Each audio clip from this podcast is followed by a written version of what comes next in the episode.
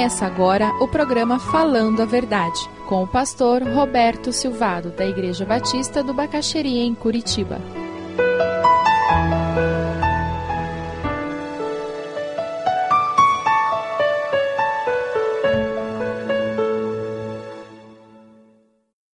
Êxodo 1, a partir do versículo 6. Veja que interessante no versículo 6. Ao abri-lo, viu um bebê chorando, ficou com pena dele e disse: Este menino é dos hebreus. O que, que seria natural ela fazer? Hum, esse bebê é dos hebreus. Entrega para os guardas, matem. Olha, estamos até na beira do rio, quer dizer, é fácil, é só afundar. Porque eles matavam afogado a criança. Deus já tinha trabalhado no coração dela para proteger aquela criança. Você pode imaginar a quantidade de orações que aquela mãe, aquele pai fizeram pelo bebê? Você pode imaginar a quantidade de vezes que eles colocaram aquela criança diante de Deus, antes de chegar ao ponto de colocá-la no cesto e colocar no rio. Quem sabe você está aqui hoje e você já está numa fase que parece estar cansado de tanto colocar o seu filho no cesto, colocar no rio e dizer: Deus, ele está nas suas mãos. Quem sabe seu filho já está navegando faz tempo e a impressão que você tem é que cada vez mais longe de Deus. A palavra para você, em nome de Jesus, é que Deus está no controle da história dos seus filhos. O que é que cabe a nós? Perseverar em oração. O que é que cabe a nós? Perseverar dando exemplo. E Deus continua trabalhando no coração deles. Como ele trabalhou no coração da filha do Faraó, Deus está trabalhando no coração dos seus filhos, da sua esposa, do seu esposo, dos seus pais.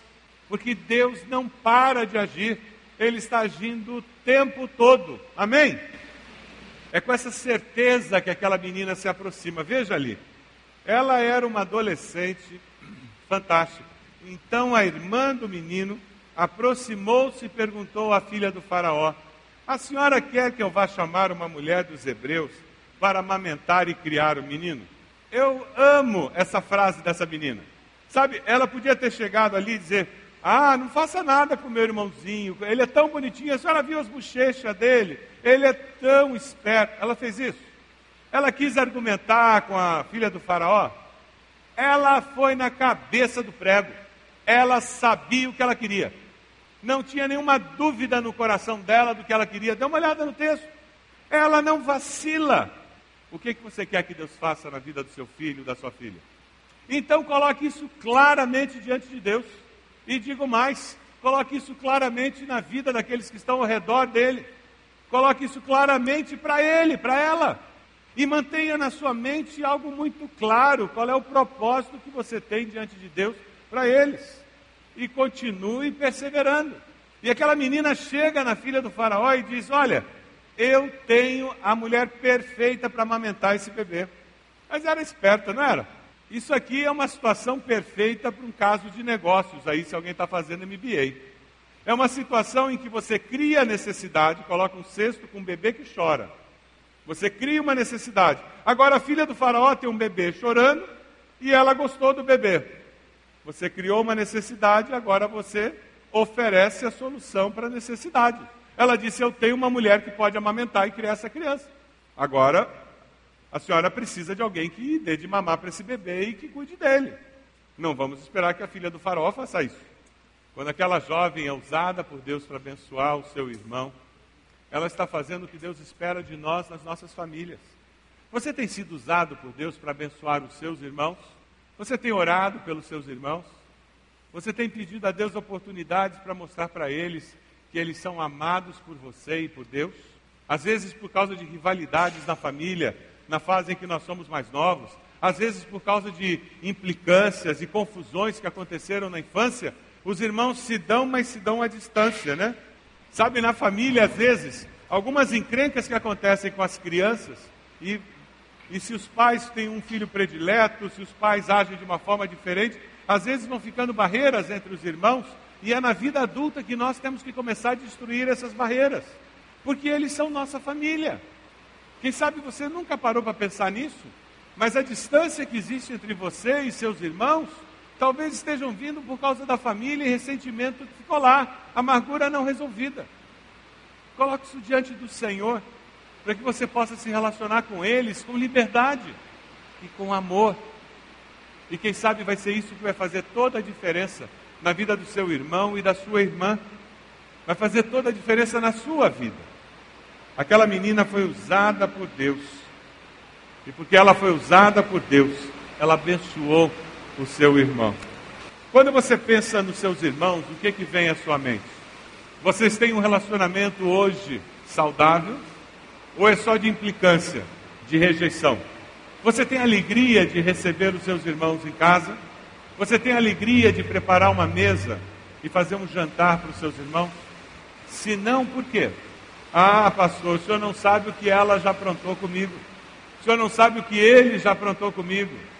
Que bom que você identifica. Agora está na hora de resolver isso. Quando nós pensamos em família, nós falamos de relacionamentos que são tão próximos, aonde nós podemos machucar um ao outro, mas também relacionamentos que são tão próximos, aonde nós podemos encontrar cura e essa cura vai ter um significado tremendo para nós. A minha esposa tem um relacionamento muito bom com o irmão dela. E houve um período que o irmão dela abriu uma fábrica de meias.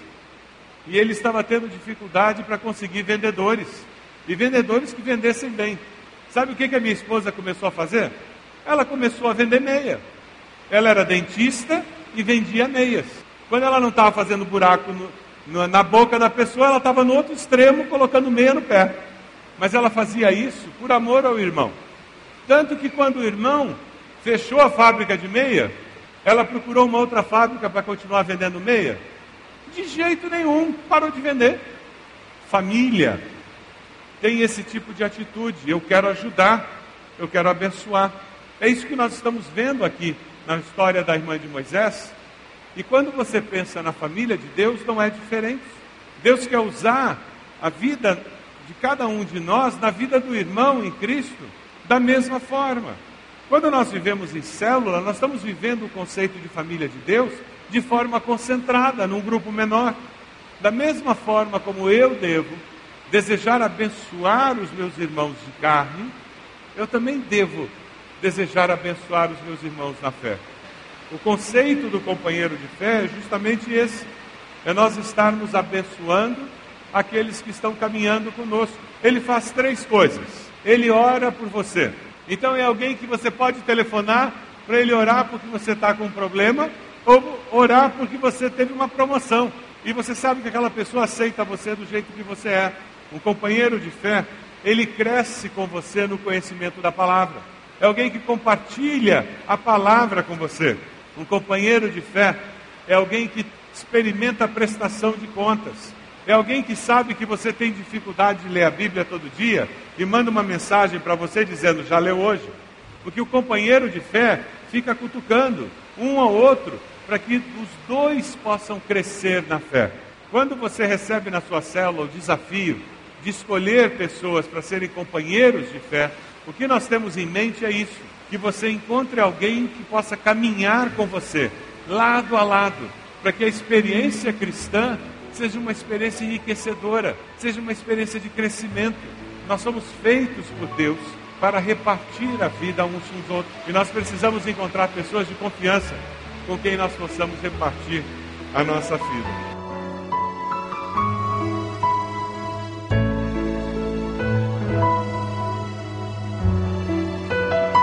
Você deseja adquirir a mensagem que acabou de ouvir, ligue para 41 3363 0327.